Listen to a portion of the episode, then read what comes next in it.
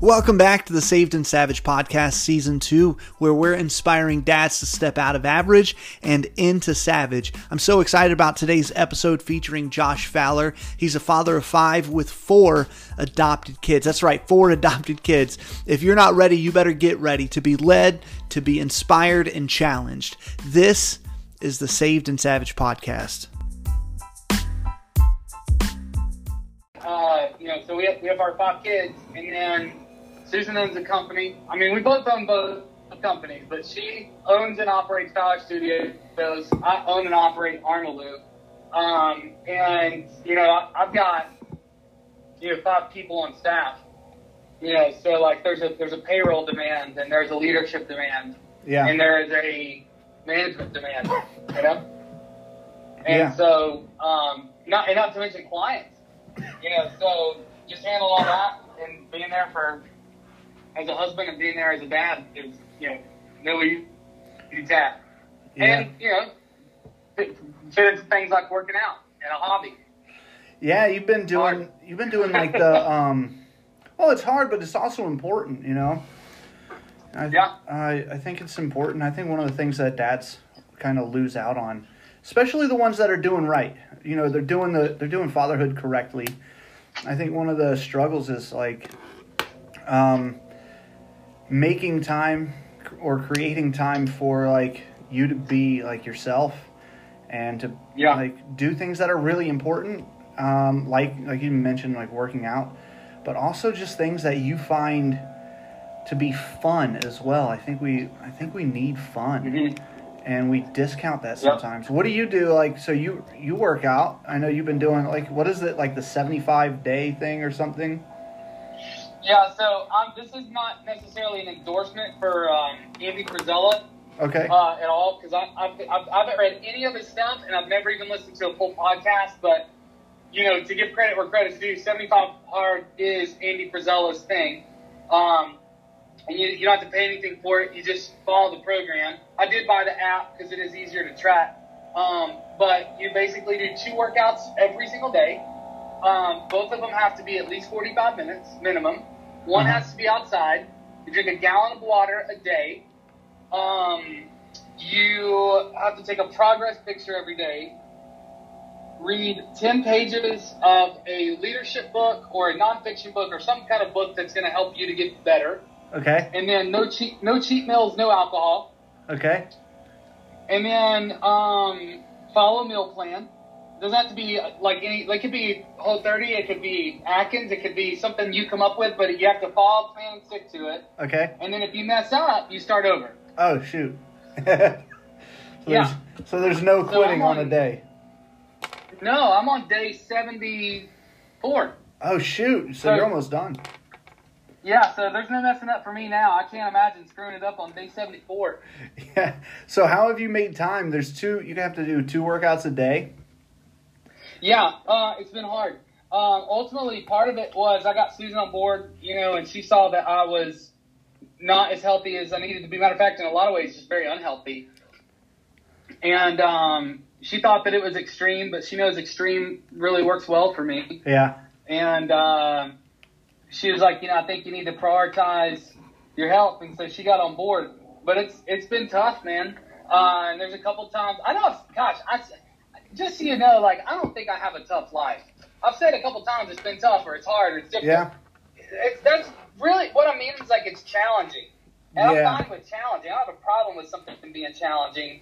Uh, I just want to like paint it to be easy. It's easy to you know talk about. It's easy like in you know concept to be like, oh yeah, this is what it is, and this is what I do.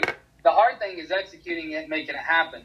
Um, and there was one day that I was in Atlanta on business, and it was at the end of the day, and it was like 2 a.m. and I still didn't have a workout in, and I still hadn't drunk all my water. Oh and I was like a ways away. I was like about a half a gallon off. and so I just like chugged the water, and I was like, I got to go work out. And I spent the next hour and a half peeing my brains out yep. and working out. And I got to bed at 3:30 because ultimately I was like 40 days in, and I want to stop. You're like, I don't want to start. You know, I over. was like, I mean, we're 40 days in, like we lose these 40 days, and so I just like pushed forward and made it happen. Um, but yeah, I mean, it's been really healthy. You know, you were asking about hobbies.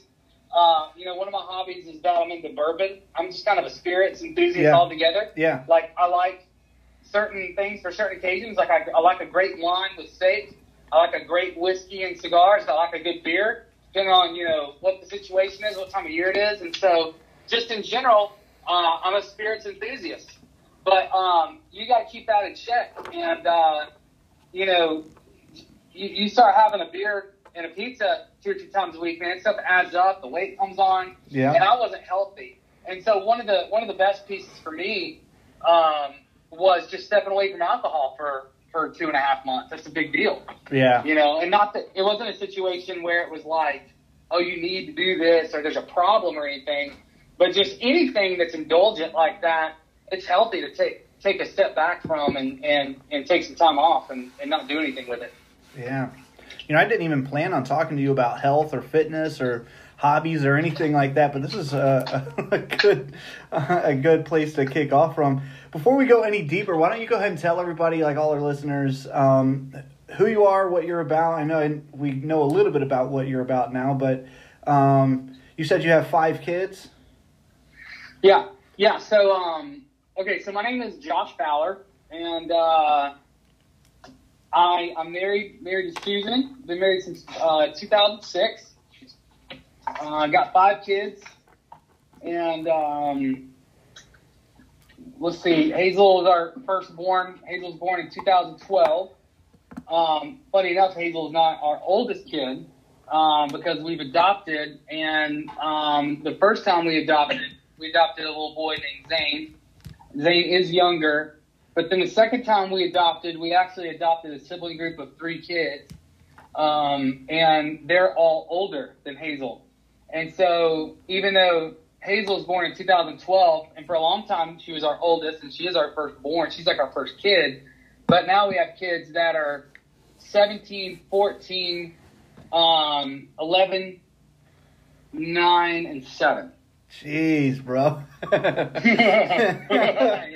So, and you've been married since 2006. So, what? You're uh, 10, Coming up on 15 years. 15 years. Yeah, 15 years in, and you've got a kid that's older than your marriage.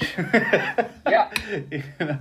Yeah. So, uh, tell me a little bit about like your your adoption story. So, you've had two separate adoptions. Um, Yeah. and did you like plan to adopt? Was this like part of like did you guys go through pre premarital counseling and talk about yeah we want to adopt a bunch of kids? Was this like part of the plan or how did this come about? Um, adoption was always part of the plan uh, for me, for sure. And then I guess Susan by default a little bit because I used to talk about it. Um, and so she was pretty on board with that concept too. So before we had kids, you know, biologically or otherwise, like adoption had always been part of the plan or part of the desire, I guess you could say. Um, when I was 17 and maybe 18 years old or 16 and 17, somewhere around there, um, over two summers, like maybe like two weeks um, out of each of those summers of my junior and senior year, um, I went to Mexico on a mission trip with my church. Uh huh. And on part of the trip, we visited an orphanage. And even at like 16, 17 years old, it broke my heart. Yeah. Um, it also gave me a lot of empathy for, you know, immigration. Okay. Um, yeah, I grew up in a in a suburban slash semi rural area, um, and you know where I where I grew up, you know there was jokes about all sorts of different ethnicities. There was Uh huh. jokes about every race, um, and jokes about immigrants. And when you see that stuff firsthand, it all of a sudden is not funny Mm-hmm. anymore. And Yeah. I, you know, part of me wonders like, why was that ever funny? I don't even know. Yeah. It, it- you know, because it's not. Um, but when you go and you see what people deal with, and you see why they're coming across the border and why there's a crisis, you understand. And it's not to excuse anything and not to get political, because there's really not a side that I align with. I think Right. that extremes are not ever the answer. Mm-hmm. But you do understand, and you say, you know what, I understand why this is the way it is. And so we went to this orphanage, broke my heart, and I said, you know what, you know, I can't adopt every kid, but I can definitely adopt a kid one day. And so that's what I would like to do. And so for a long time, I wanted to adopt a child from Mexico because that's where our heart kind of was, and um, for me especially since I went there on a mission trip. Um, but it was always sort of like a far off thing that we had never really put any action behind. And so both times when we adopted, we adopted on a whim. Um, and I'm just, I'm going to say that that is a very unhealthy decision for most people, and most people should not do that. Um, but we are kind of, you know, I was talking a minute ago, like Susan said, I know extreme works for you. We're kind of extreme in a lot of different things. Like, we hate taking time on decisions. Um, we, I, I don't need all the information to make a decision. I need about 50%. Yeah. Um, and I can make a decision. And I think anything more than about 80% is too much. Yeah. Um, but when, when adoption was always a far off thing, I was like, well, Hazel will graduate, or maybe we'll have more kids, and then maybe we'll do foster care, maybe we'll adopt. Um, and also adopting um, an older child was always part of the plan Really? because I've I've always had awareness about how hard it is uh, for kids who have come of age to be adopted. Uh, because in the adoption world, they're not wanted. I hate to say it. Yeah. I know that's blunt, Yeah. but it's true. It- Uh, yeah. most people would like, um, you know, a, hel- a healthy baby. And if you get like really right down to it, if you look at the adoption pre- preferences across the board, they would like a healthy white baby with no issues. Um, but the reality is that for kids who are in an adoption situation or they're in foster care, you know, more than 95% of the time, there are some sort of issues that because they, they come from extraordinarily challenging circumstances Mm-hmm. and with extraordinarily challenging circumstances can you know come come the, the circumstances come with the kids you know Yeah. um and so i i never had put action behind like what what that looked like and so uh it was just always a far off thing and so one day um well i'll give you a little bit more information and i'll speed this up and i'm, I'm not trying to drag No, you're Uh, good. my friend No, this is great. Randall, he did a special needs adoption from China. He adopted a child who had Down syndrome from China, That's amazing. and that blew my mind. I Mhm. was like, I was like, wow. I was like, he is willingly adopting a child with very high special needs. Like, what a special, amazing person. yeah. Like that is so insane. And uh, I remember like being very proud of him, and I remember being uh, shocked that that was even a thing. I was like, I didn't know people even did that. Like, I Yeah. thought those, I just didn't know. You know? Yeah. And so, um, you know, I I told him I was like, I'm I'm so glad that you could do that, man. I'm really proud of you. I I would never be able to do that, but I'm glad you could do that. I think it's great. Um, and so he did he did his adoption, and then he inspired someone else to do an adoption, and they did a special needs adoption. Uh, from it was a little girl in Bulgaria, and while they were there, they found this little boy, and they were trying to adopt him too. And so they tried to like add him on to the adoption because of his circumstance, and Uh-huh. it didn't work. They, Oh, they man. did not get approved. And so one day on Facebook, she shared his picture and said, "Hey, this little boy has some issues. You know, digestive issues. You know, it's not it's not a big deal. It's not the end of the world. You know, over here, if he was in this country, he would be able to get the services and the help that he needs. But because he's in Bulgaria, um, they haven't been able to provide those services. Um, and he's, you know, he's an orphan. He's a parent. Like, there's no one that's like leading charge with this. And so he said, you know, if you, she said, if you've ever considered adoption or if you've ever considered, you know, any foster care or whatever, like, look at this kid, look in his eyes, and ask God if you could be his parents or something like that. And so I had, so I'd seen that on Facebook. Susan also saw it on Facebook, and uh, it was like a conversation pretty quick. And but the the original conversation, my suggestion was like, oh, should we be helping this kid somehow? Like, maybe we should give financially, and like see if we can help find his family, sort of. Yeah. Um, and then, like so fast, in a matter of hours, the conversation turned from how do we help to we should help to we should adopt this kid. wow. And I remember like Susan was like, let's pray about it. And I was like, cool, let's pray about it. And so we prayed about it. And they were like, So like, do we have to pray anymore? Like, or like, what are we, what are we waiting on? Like, Yeah. this is uh, like this is close to the heart of God. Yeah. Like, literally mentions widows and orphans. Yeah. I, I So think that. I think sometimes Christians use uh, "let's pray about it" as a way to procrastinate. 100%. you know, like So, I'm just like- waiting for God to speak. He's Yeah, like, it's I all over it's my like- word, man. Like you already read the Bible. Like it's it's all right there. Stop asking me the same question. You're gonna get the same answer. Uh, but we were like ready to go in a matter of hours, and then Yeah. we're like, let's sleep on it. And then like the next day came, and like we were like almost embarrassed to tell people because we do sort of have this reputation for just jumping into things. And now I will say this: we don't have a reputation for jumping into things and flaking. We Oh, don't that's good. at Yeah. all. Yeah. But we do have a reputation of just going and just doing it. Yeah. And so I remember I called like my friend Larry. He's like one of my best friends in the world. I called him. I was like, "Hey, I want to tell you this. You're gonna think I'm crazy, but I'm not crazy. But just I need you to support me. Um, we are adopting a little boy, and he's in Bulgaria, and he's got special needs, and it's a whole thing, and it's what we're doing." Man, that's amazing. And he was, and he was like, "What the heck?" And I was like, "Yeah." man." um, and so by special needs, like he wasn't um, intellectually disabled or anything. Not that that's, I mean, because there's kids who are intellectually disabled need to be adopted also. Yeah. And, and plenty of people do. But that wasn't the challenge we were up against. We were up a challenge with, um, we were up against the challenge of digestive issues. He was born without an esophagus. He was born with various types of atresia, esophageal atresia, uh, duodenal atresia. He had a heart uh, issue. There's just a lot of things. yeah. And so, um, you know, long story short, we were able to go through the adoption. We were able to get him to the U.S. Uh, we were able to take him to Boston Children's Hospital. They created us an esophagus for him out of his small intestine. That's Um, amazing. They were able to fix his airway issues. They were able to sustain everything that had been done with like the heart and other areas.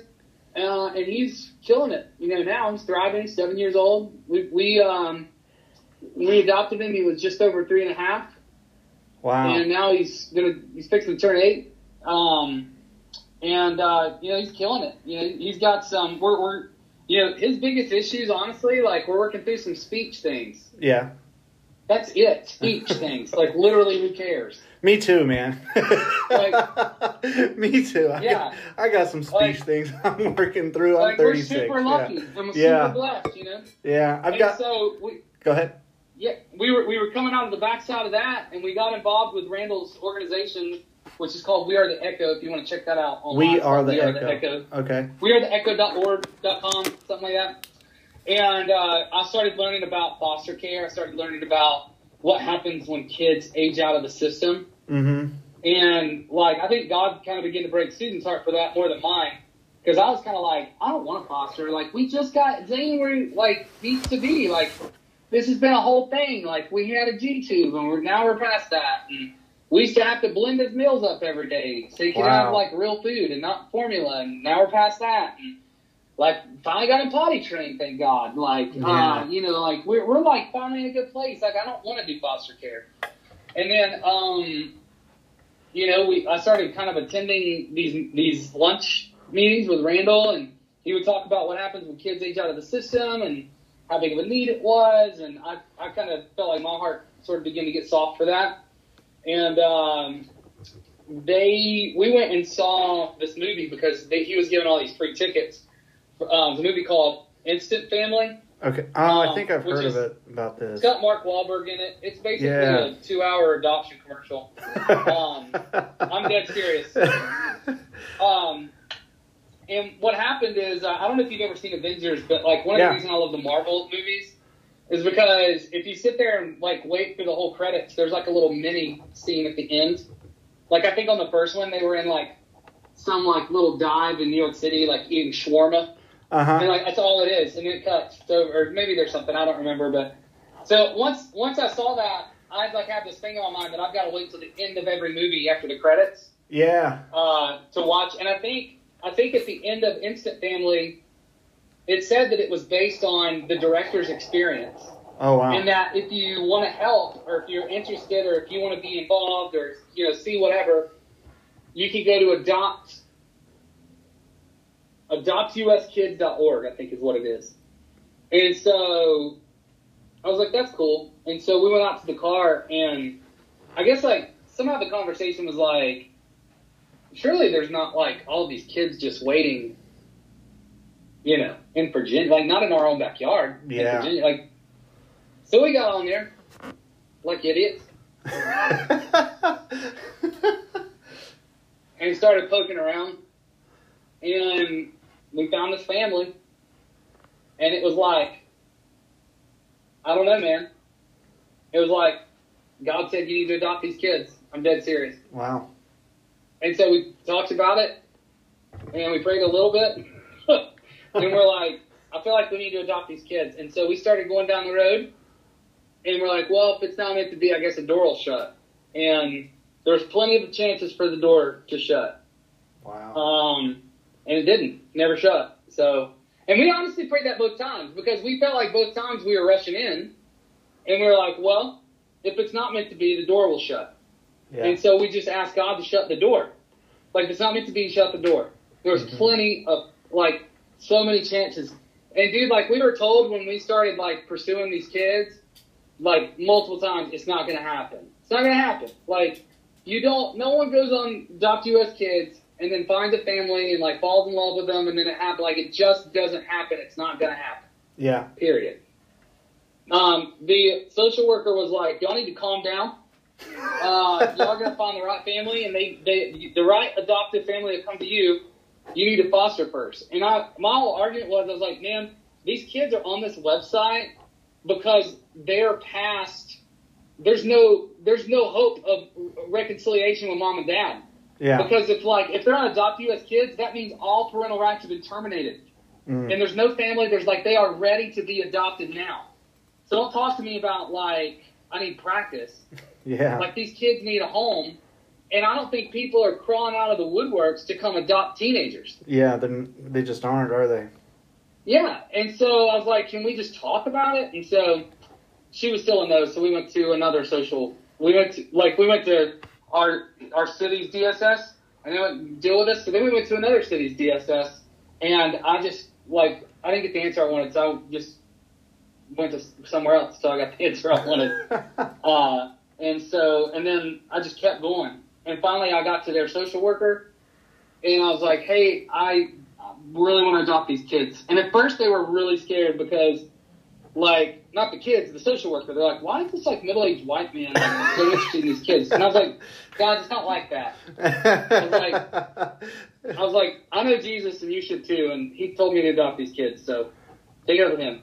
Um, but uh, no, I mean that's kind of how it went. And so there was loads of interviews, and then we had to go through training, and then like we we were put with like 25 other families, and so there was like all these families interested in these kids, and it just kept getting narrowed down, kept getting narrowed down, narrowed down, and finally we got selected to move to the next step, which was like interviewing with them, and then they met us, and then they came to stay with us a couple times.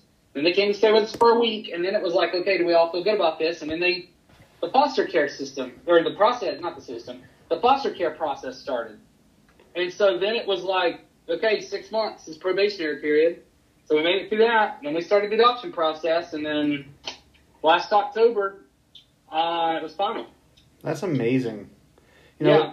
And so I know it's not well thought out, but it's definitely what we're supposed to be doing. And I, I, I don't. I will say. I'll say this, and this is the reason that I'm not a great fit in the adoption community. yeah. Um, the adoption community can be a r- bunch of sensitive people. Like they are offended at a lot of things a lot of times. Uh, but uh, you know, not everybody needs to be adopting. You know, and, and that's not popular to say that. no. But like, it's not for everybody. Like, I think you can be involved. I think you can fund it.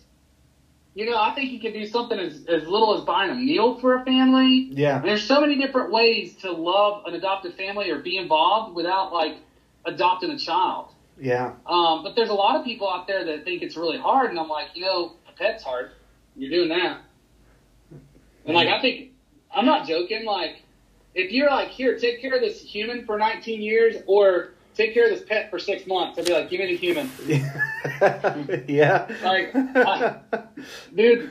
Animals are so like, and I, I'm pulling. I know there's somebody out there that's like, did he just compare it to an animal? Oh my gosh! No, it's not like that. I'm just saying that like people think things are so hard, and yeah, it is hard, but so is a lot of other things. Yeah. And like, Yeah. there's plenty of capable people who have love to give and who are awesome and should totally consider foster care and should totally consider adoption uh, if it's something they want to do. And like it being hard or easy is not a fact. That should not, not even be part of the deal. Yeah. Like, do you want to do it or not is part of it. If you don't want to do it, then don't- don't it. But if you want to do it, but you're scared because it's hard, well, whatever. So is everything. Yeah, I I fall like kind of naturally, I guess by default whenever whenever like I'm talking about or I'm in a conversation about a subject um, because of like my I don't know 13 years experience in in fighting and you know been wrestling my whole life. I I find so many like parallels and illustrations and things that coaches have said and um, like I hear you talking about like it's not hard. You just have to make the decision to do it if you want to do it or not. And like that comes like for me from from fighting. If if I'm working out and I've got to get in shape and I got to like cut weight to get to like to go fight because that's what I've decided I want to do. And I can Yep. sit and I look at all these things like I have to go I have to go train instead of uh, go I don't know go out to a dinner and movie uh, with my wife, and I look at that as a sacrifice, then like the whole training camp is just gonna suck. I'm I'm gonna hate the whole I'm gonna hate the whole uh, journey. But in, so instead of looking at it as a sacrifice, I think it's important to look at it as just a decision. I'm making this decision because of what I believe in. You know, I believe. You know, I want to I want to accomplish this goal. I've set out to accomplish this goal. I'm making this decision. I'm not going to eat the the pancakes or the donuts or the pizza because I've made a decision. This is what I want to do. And I think some people, like you said, some people shouldn't be um, adoptive parents. They just shouldn't. They shouldn't adopt kids, and For sure. and that's fine. But if if somebody has decided in their heart, you know what, this is something that God is calling me to. It's going to be uncomfortable, but I can't shake it. Um, Yeah. and things are going to be really difficult. And they just keep i think like we were talking about before sometimes we we say um, let me pray about that and that ends up becoming like our christian way of Yeah. procrastinating. I think sometimes we just if we wait too long we talk ourselves out of things. And so like you're talking about like you're you like just jump in to things with both feet. You're kind of extreme. I'm the same way in a lot of ways. Like when i took when i took my first fight I didn't even tell my coach first. I was just like, yeah, I'm going to do that. Yeah. And I just signed up and I walked up to my coach and was like, hey, by the way, I'm fighting in like two months. He's like, oh, crap. But I think sometimes that's what we ought to do. I think sometimes we overthink. I, I think sometimes we need to, like, I, I read a book um, just a couple months ago. It's called The Five Second Rule. And it's not about eating food off the ground. It's about like counting back from five and then just doing something. When you know there's something in your guts telling you, man, you need to make a move, you need to make a decision, eh, you've got to do that thing. Instead of like, 100%. instead of waiting, I think you just say five, four, three, two, and on one you do something about it instead of instead of waiting around because then time flies Yeah. by and then you just ten year you're ten years down the road and you didn't do anything about the one thing that you should have definitely done. You know, I, I know you said like not everybody ought to be adoptive parents, but what would you tell somebody who's thinking about adoption or about foster care? What um, is there any like advice that you could give them? Yeah, I mean, um, gosh, where would I start? You know, it's so it's so nuanced and it's so individual and like specialized for every situation. Uh huh. Um, let me. Think about it because I can edit this too. By by the way. Yeah, so this, this is like, yeah, this is like. I know, I know. There's some people that are gonna take offense to this, probably, but uh, it has to be said. Um, you shouldn't adopt a kid. Your, okay, your primary reason for adopting a child or foster care or whatever should not be because you can't have biological kids. oh, that's so good, man. Um, because you don't have a kid for you. You you don't adopt a kid for you. You adopt a kid for them. And when you adopt a kid for you, there's a there's a manipulative nature to everything you do. From providing for them, doing for them, picking them up, correcting them, loving them. Everything is about you if you adopt a kid uh, for the wrong reason. Wow. And so if you if you adopt a child, there needs to be space between like if you're if you're hopeful to have a biological child and you find out that you can't, there needs to be space between that and the and the foster care. Because mm-hmm. when you adopt or, or foster a child, it's about them. And you have to be completely okay with the fact that one day that they're they are going to find out that they are not your kid biologically. They are going to want to have a, a connection with their parents. They may be angry at you for certain things. They may not be grateful. They may hate your guts. And if you're doing it for you, you can't hang with that. But if you're doing wow. it for them, you can totally hang with that because you remember why you did it. And your if your why is I'm doing this because I'm called to do it, I want to do it, uh, I know it's the right thing to do. They need it. Nobody's stepping up, and I'm willing to. When that's your whole deal, then you're good to go. But when you're like, I can't have a kid, let's go adopt one, let's go foster one. Like it puts you in a very tough place emotionally if you haven't reconciled that before you go to get into foster and adoptive care. Yeah. And I just can't tell you how many times I've seen it go south. You know, people people talk about um, they'll they'll like go to the uh, and I am using this as a parallel. If people get pissed about this, whatever. It's fine. Like, it needs to be said. Like people go to the SPCA and they adopt a, a cat or a dog, and it doesn't work out, so they rehome it. Did you know that there's people who adopt children, who raise money to adopt children, and they adopt them, and it doesn't work out, and these poor children get rehomed because mom and dad can't get it together, and they didn't know all the stuff, and there's just a whole litany of excuses of why they can't get it together, and these kids have to find now a, a third set of parents. Jeez. So they, they lost out on their original parents. They entered the foster care system. Now they got their quote unquote forever family, and Forever Family said, screw this, I can't do it. And now they're rehomed and now they're with the third family. Can you imagine the trauma? Can you imagine the heartbreak? Can you imagine the lack of trust in humanity? I mean, and those situations happen and abuse happens and burnout happens because people do it for the wrong reason. And so the number one re- the number one thing I have for people who want to adopt or do foster care is make sure that you understand why you're doing it and make sure it's not about you because the second it's about you, you're done. Man, that's you so can't hang good. with that. You're not going to sustain. That's so good, and I mean, you don't hear anybody saying that either. Uh, and I know, like you kind of prefaced that statement saying somebody's going to get mad about this.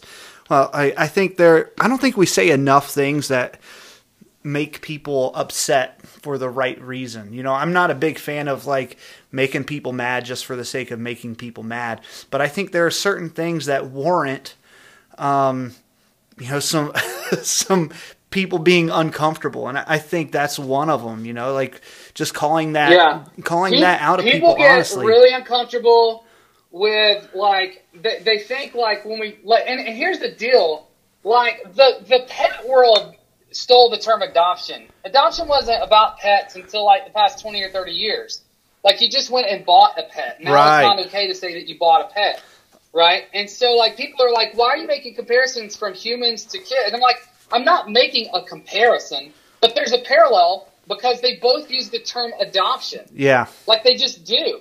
Yeah. And so like, I, am not, I'm, I'm, I swear to you, like I'm not like comparing humans to animals and I'm not trivializing the situation. Um, but like on some level, like you have to understand like, adoption just can't be about you. You just have to like, and it's uh, it's yeah, it's just that way. Sometimes it be like that. You know what I'm saying? Sometimes it just be like that. Sometimes it just. Yeah. Hey, I know our time is fleeting. I know you've got something coming up in about like seven minutes, so I've got a couple yeah. extra questions. These are just I mean, I know it's going to be kind of a different shift. I got one more question, then we'll jump into our rapid. That's what we'll do. So this is a question I've been asking all my uh, uh, guests uh, when we started this second season talking to Savage Dads. And the question is, who do you know that I should know? Somebody that um, maybe as a Savage Dad, somebody that I ought to interview, um, something along those lines. Who do you know that I should know? You should know. You should know Randall Nichols, who is um, the, the founder of We Are the Echo. He's the guy I was talking about earlier. That was the first person that came to mind. Um, and then I think you should know Josh Wilson, who is the owner of Off Leash Canine, the really successful business person, somebody I respect. Uh, very, very tenacious personality, very committed dude. Loves his family. Like he's just a good. He's just awesome. What was his name? Much more raw, much more raw than me, and, and less apologetic. Like, he, like he just puts it out there, and like he's like he, he's not gonna preface anything with like, hope no one's offended. Like he's just gonna say it. and what, what was of time. what was his name? Joshua Wilson or Josh Wilson. Josh. I call him Josh. I think he might go by Joshua. I don't know. Like I see Joshua Wilson everywhere, and I'm like, oh, it's so weird. His name's Josh. So let me ask you some uh, rapid questions just for fun, and then we'll Yeah. uh, we'll finish. All right, first, Power Rangers or Ninja Turtles? Oh, jeez, Ninja Turtles probably. Yeah, I feel like I can almost at this point I ask these questions a lot just to kind of figure people out, um, like personality wise, outside of like our main topic. But I feel like I can almost guess these days. I can almost guess what people are going to say. Um, That's funny. but uh, all right, so how about Street Fighter or Mortal Kombat? Mortal Kombat. Do you have a character? Who's your character?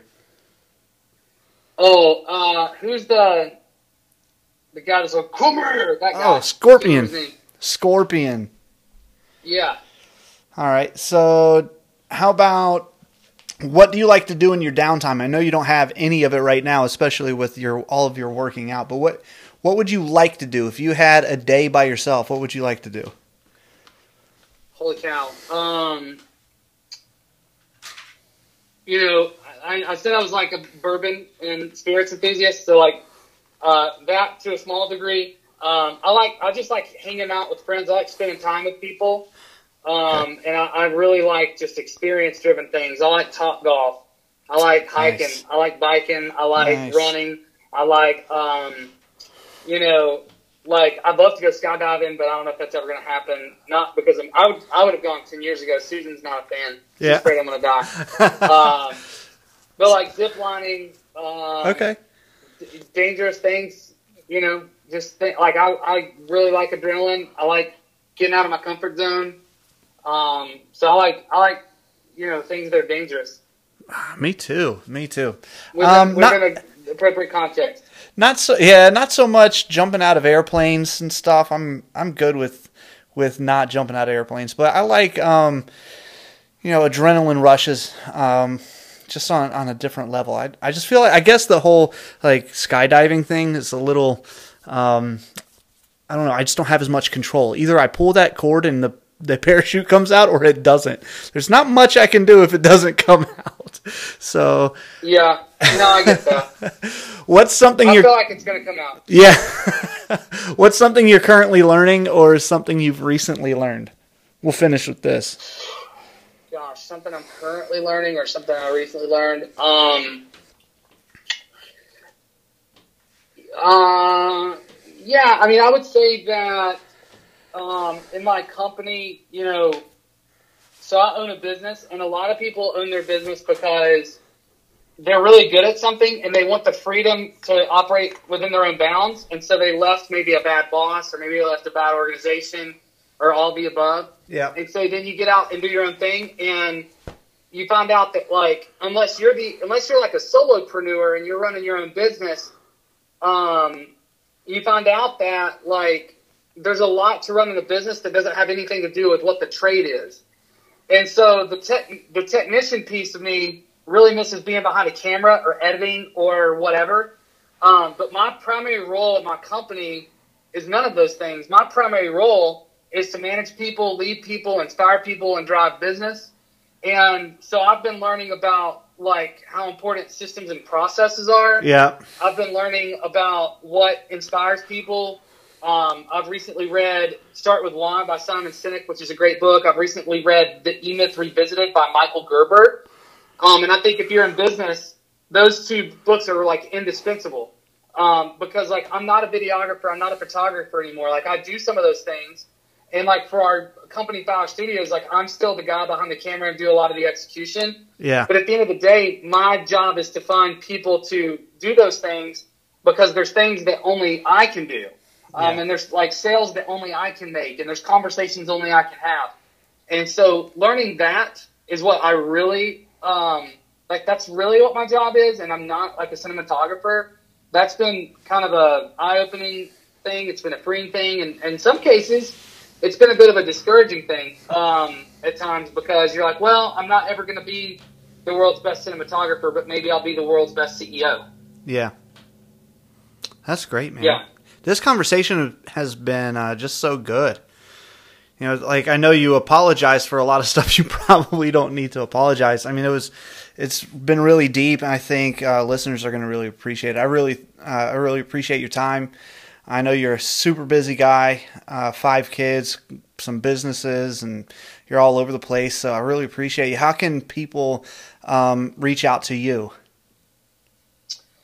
So, um, I'm online, so um, I'm at, at Josh Fowler on Instagram and Twitter.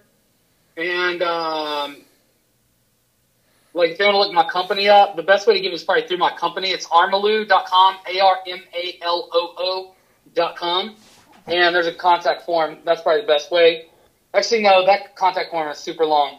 uh, me an email, in, in, info, info at armaloo.com. I had to make it long because I was getting spammed to death. Oh, really? And uh, yeah, like all the time. So I put all these qualifying questions in there, and uh, I figure like if somebody gives up, I don't want to work with them anyway. like it's like a super long. And everybody's told me like you need to have a con- short contact form. And I'm like, look, if somebody's not willing to fill that out, I don't want to work with them. They can go somewhere else. That's funny. Hey man, Yeah, thanks so I have lost business. thanks again for your time. You're awesome. I really appreciate you. You bet, buddy. We'll All be in well, touch. You have a good one. We'll talk soon. Yep. I'll talk to you later. Bye.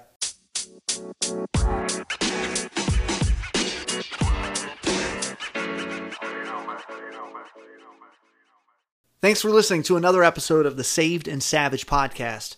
If you want to connect with us, hit us up on Instagram at Saved and Savage, no dots or underscores. If you're interested in Savage Dads, you can find us on Facebook facebook.com slash groups slash Savage Dads, or you can head over to the new website, which is at savagedads.com.